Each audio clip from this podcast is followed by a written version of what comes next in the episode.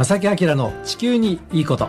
皆さんこんにちは正木明です。荻野恵美子です。え今日は9月28日月曜日。皆さんいかがお過ごしでしょうか？もう9月もこれは最終日になるんですか？はいそうですね。ね9月としてはね。早いです。で皆さん今日の放送と来週2日間ちょっとスペシャルで、はい、えー、お届けしようと思っていまして、はい、9月24日木曜日、えー、兵庫県交換大会議室で行われました地球と共生環境の集い2020こちらの模様をねお届けしたいと思います。はい、さあどんな内容だったんでしょうか？時間までたっぷりとお楽しみください。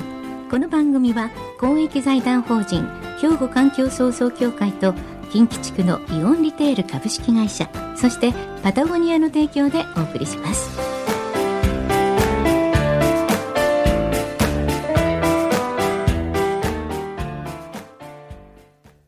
兵庫環境創造協会地球温暖化防止自然環境の保全再生子どもたちへの環境学習など皆様と共に身近な暮らしの中で地球環境を守るための取り組みを進めています。人と自然が共に生きる21世紀の豊かな環境づくりを兵庫環境創造協会えー、今回はですね、スタジオを飛び出しまして、えー、地球と共生環境の集い2020ということでお話を進めていきたいと思います。はい。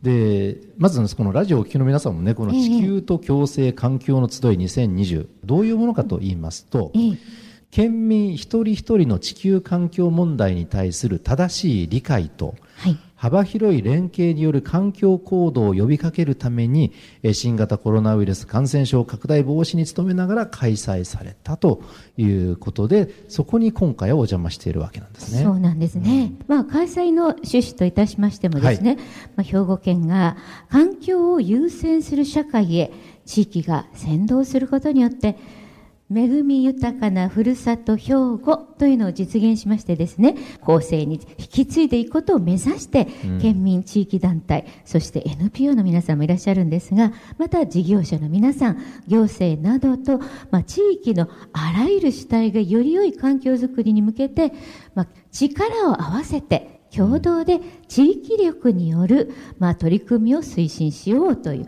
まあ、その一環ですよね。はい。そうなんです。あのいろんな方面から例えばその環境保護団体だけの集まりというわけではなくて、はい、まあ、県民、まあ、一人一人ですよね。それからまあ NPO 事業者もちろん行政も、はい、えー、多岐にわたった方面からのあの方々にお集まりいただいてということなんですよね。はい、そうなんです。うん、はい。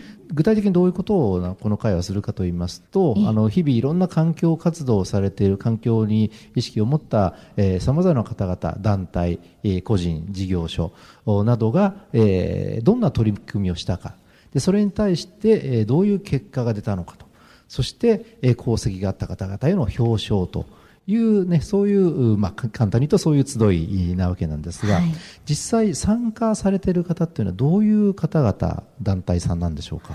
あのですね、まずまあ今年度ですね、環境保全功労者知事表彰をお受けになった受賞者の皆さんを、あの、ご紹介させていただきたいんですが、来週のバージョンになると思いますが、はい、あの番組のゲストにもね、お招きしたいと思ってるんですけれども、ね、そうなんですよ。えー、えまずその前にですね、番組出ていただく前にちょっとご紹介もしたいんですけれども、まあいろんな個人や団体ね、あのあるっていう話をさせていただきましたが、うん、まずですね、今回受賞なさった方に自然環境保全活動を通じて環境保全の推進に力を注いでいますよという功績で、えー選ばれた方なんですが、はい、子どもエコクラブグリーンキッズのあの代表サポーターの方がいらっしゃるんですね、うん、えー、岩野純子さんという方なんですけれども、はい、はい、そういう個人の方がいらっしゃったり、えー、またですね、えー、兵庫県環境保全管理者の協会があります。水質分科会の委員をされたり廃棄物分科会の委員をなさったりしている井上久成さんという方、うん、このお二方が実は受賞なさってるんですね。個人で。あと団体とか事業者もあるんですね。はい、うん、事業者さん、まあ団体もたくさん本当にあの本当この兵庫県下ってとても意識の高い方がいらっしゃるので、うん。たくさん団体もあると思うんですが。僕もね少し調べてみたんですが、ええあそうですか。どういう方面の団体の方がいらっしゃるかと、分かりやすいのはその環境保全とかええ。環境創造活動などに取り組まれている、まあ、個人の方や団体。はい。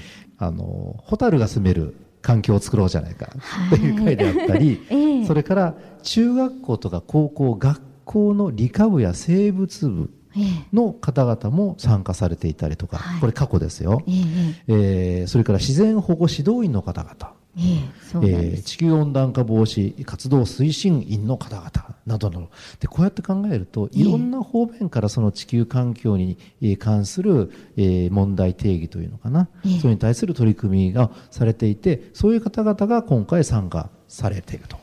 ということなんですね、あの兵庫県独特のその、はい。えー豊岡のコウノトリをね守ろうっていう会があったりとかねねそういう方々も参加されているということですね。はい、意外にこう兵庫県ってね、もちろんあのいろんな地域があるんですが、山間部とか、ね、海の方もあれば、うん。あ環境の、ね、自然豊かな場所もたくさんありそうですけどね、そこも本当に守っていかなきゃいけないって、地域の方が本当にご尽力なさってるんだと思いますね。あの兵庫県は本当に広いですよね。広いですよね。あのあ実は僕神戸に住んでるんですよ。東灘区住まいなんです。ですよね。もう本はい近くで。はい。で車で例えば西の方に行こうと思ったら、はいなかなか兵庫県から出なくてだいぶ経ってから岡山県に入ったなというねですよねあこれだけ広いんだなであの中国道とかね山陽道走ってると本当に自然ゆか豊かですしねねえあのいろんな環境をやっぱり兵庫県は持ってるんだなっていうふうにもすごく思いましたし、はい。でまあそのある意味自然を守る、うための取り組みっていうのはやっぱりいろいろ考えられるし、はいそれぞれいろん。な分野で進めていかなきゃいけないなというふうにはあのよく思うん。です。そうですよね。だから意識,、うん。意識の高い方もいらっしゃって、私もね、実は県下の宝塚なん。ですけれども。そうそうで割と環境のいろん。な活動もされてるん。ですよね荻野さん。まあでもね、ここにお越しの皆様方のちょっと足元にも及ばないと思いますが、本当に意識の高い方が多いん。だなと思って、うん。今日は表彰式でもね、拝見してたんですが、まあ本当に、あの、今申し上げたように県下ですから、あの、団体の方ではね、川西の自然教室というところで、自然環境保全活動を通じて、まあそういう推進をされている方であるとか、うん。まあ、特定非営利法人、いわゆる NPO とかのね、あの活動をされたりしている人と自然の会さんであるとかですね、6つの団体でございます。受賞なされ、ねされていますけれども、はい、自然環境保全活動を通じてということで、本当に幅広く、あの、活動されている方々がいらっしゃいます。うん。そして、え3つ目の団体がケビの森クラブさん。4つ目の団体が、えー温暖化防止教育を広める会さんなどもありますね。実は宝塚の団体さんでいらっしゃいますが。あそうなんですね。はい。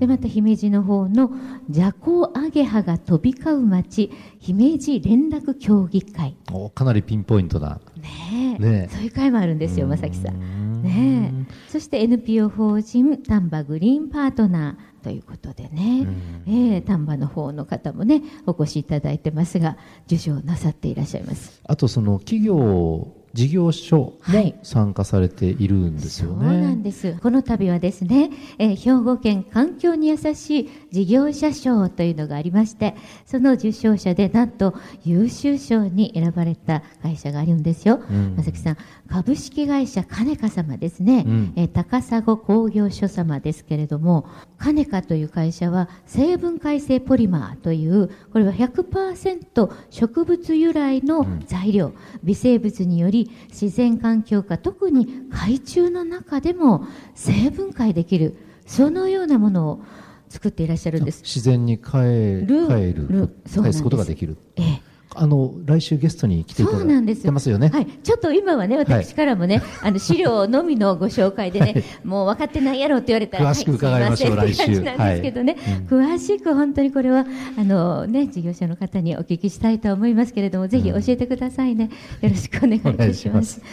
はい。さまざまな団体、ええ個人の方が参加されているこの会なんですけれども、はいここであの少し休憩して1曲お届けして、後半はですね、はい。あの今の地球環境について皆さんもすごくいろんな方面でねあのこのコロナ禍の中考えることがあると思うんですけどもそのあたりも含めてね少しお話を進めていきたいと思います。ではここで1曲お届けいたしますスティービー・ワンダーでサー・デュークをお届けしました。あの、はい。会場にお越しの皆さんちょっときょとんとされてますでしょ 私の趣味でそうなんです。曲をお流はししておるんです、はい、もういつも正木さんの選曲なんですが、はい。音楽が好きな方いらっしゃったらすごくね音楽ね僕ね好きなんですよ。ね。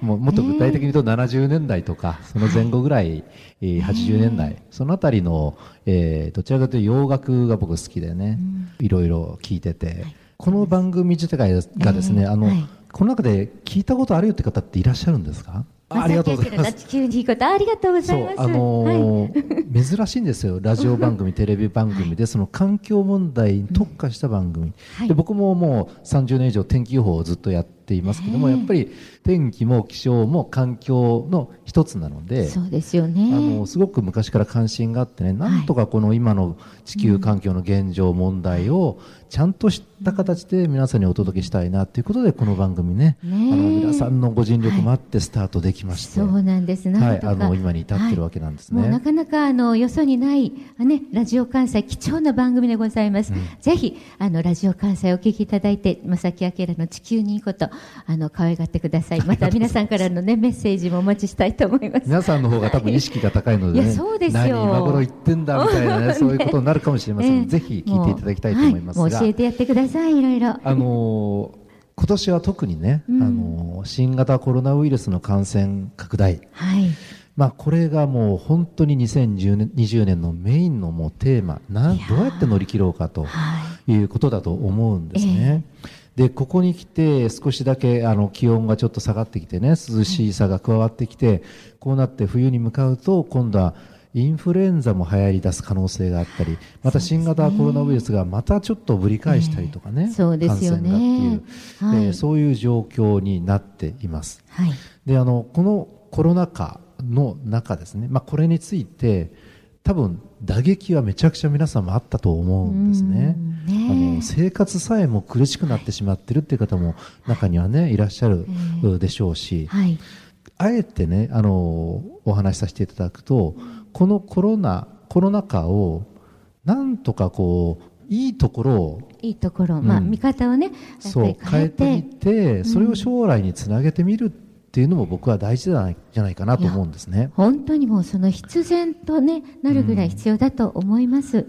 皆さんも、もそれぞれね、いろんなその普段とせ違う生活をされていて、はいい、ろいろ考える時間は多分あったと思うんですよ。僕もすごくあって、実はですね、あの、僕は朝のテレビの番組もやってるんですが、はいそのテレビ、ラジオ以外の仕事で、今日が初めてなんですよ、こういう仕事って。あの、コロナが始まってから。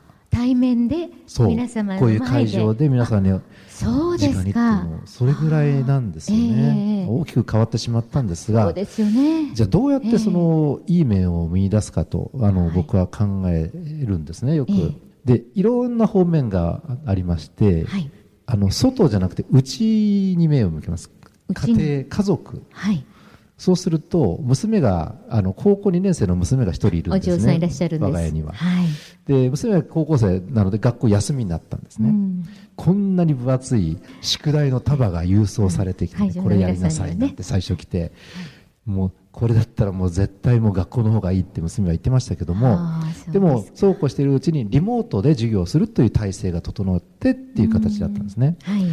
で今思えば今はもう学校行けてますけれどもあのあれだけその娘と同じじ空間にいてねはい。同じ時間を過ごしてって彼女が赤ちゃんの頃以来なかったなって思って。なるほど。でそうするとやっぱり会話もめちゃくちゃ増えてね、うん。あの彼女娘が考えていることは何なのかとか、うん。あのもう高2なんでね将来ちょっと考えなきゃいけないね、そうですよね。年頃になってきて。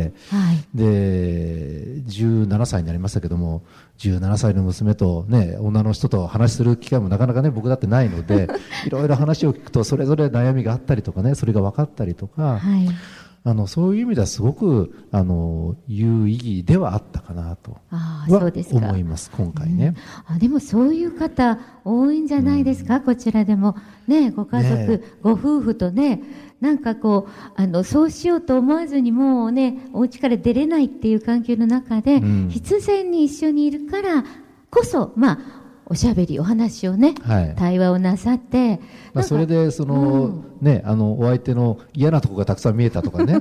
コロナ離婚とかね。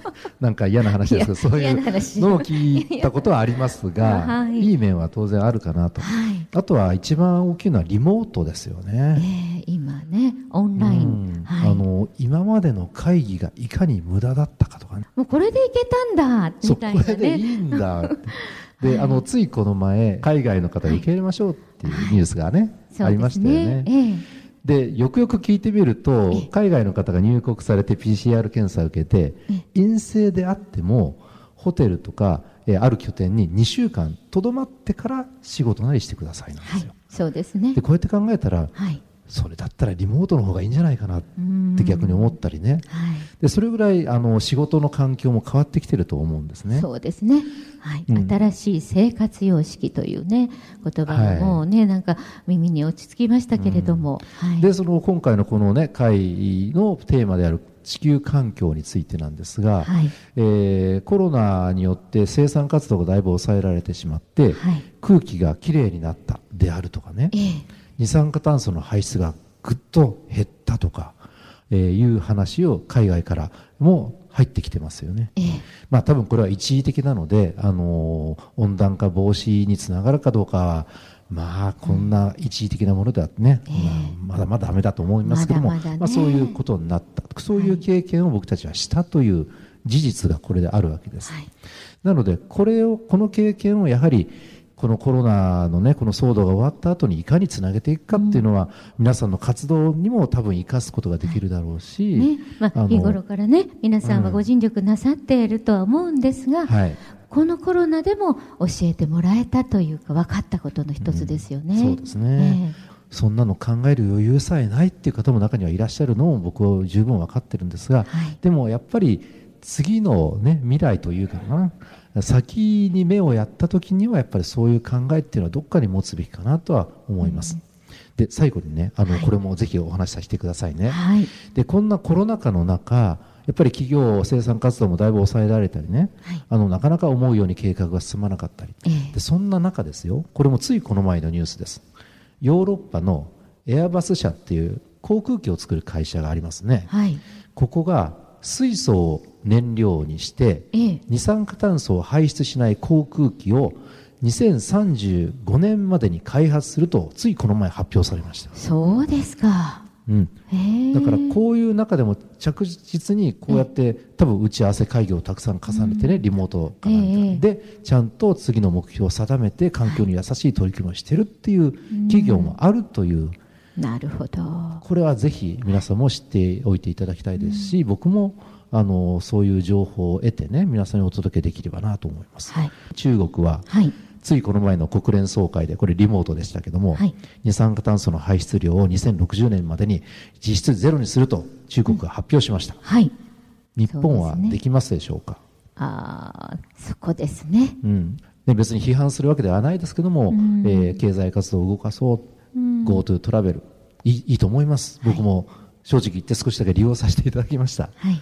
だけどもそういうことももちろん大事なんですけどももっと先を見据えてね、あの今からできることはいろいろあるんじゃないかなというふうに、まあ、今回すごく思いました。なるほど。多分ね会場の皆さんも本当にいろんなご意見をお持ちだと思いまいやすもう本当こちらにいらっしゃる会場の皆さんは 日頃からねあのご尽力なさっている方々ばかりで、まあもう本当にねまあ今世界のあのお話も正木さんからお聞きしましたけど、いやいやこの日本でそしてまたこの兵庫でですね、はい。こんなに私頑張ってくださってる方いるんだと思って、うん。今日は感動して本当にお時間あったらお一人お一人ねマイクを向けてあのインタビューしたいぐらいなんですけれども、ねまあ、あの皆さんもねあのええ。もちろん意識をお持ちの方々だと思いますので、皆さんもそれぞれ考えてさらにね考えを深めていただいて、はい。あのこれからの活動にねつなげていっていただきたい。またラジオをお聞きの皆さんもですねああそうだなと思うところがあったりいろんな情報を得た段階でじゃあこれをいかに生活に自分の生活に取り組もうかと、えー子どもたちにどうやって伝えようかええ。といううふうに考えていただくとね、はい少しは未来がちょっと明るいうん。感じになるんじゃないかと。いやもう兵庫はとりあえず明るいなって私は思いました、とは思います、はい。こういう会があるからね。ええ。はい。本当に嬉しく思いました、はい。ということで今日は、ちょっとスペシャルでね、えーこの会場からお届けしました。兵庫環境創造協会地球温暖化防止自然環境の保全再生子どもたちへの環境学習など皆様と共に身近な暮らしの中で地球環境を守るための取り組みを進めています人と自然が共に生きる21世紀の豊かな環境づくりを兵庫環境創造協会えーさて、この番組では皆様からメッセージをお待ちしております。宛先はこちらです。はい、おはがきお便りの場合は郵便番号六五零の八五八零ラジオ関西正木明の地球にいいこと。ファックスでは零七八三六一の零零零五メールではまさきアットマーク jocr ドット jp こちらまでどしどしお寄せください。はい、お待ちしております。はいえーさて、来週もですね、引き続き地球と共生環境の集い2020の模様をお届けしたいと思いますので、そちらもどうぞお楽しみに。えーそれでは、正木明論地球にいいことはこの辺でお別れいたします。ご案内は正木明と、荻野恵美子でした。それでは皆さん、さようなら。この番組は公益財団法人兵庫環境創造協会と近畿地区のイオンリテール株式会社そしてパタゴニアの提供でお送りしました。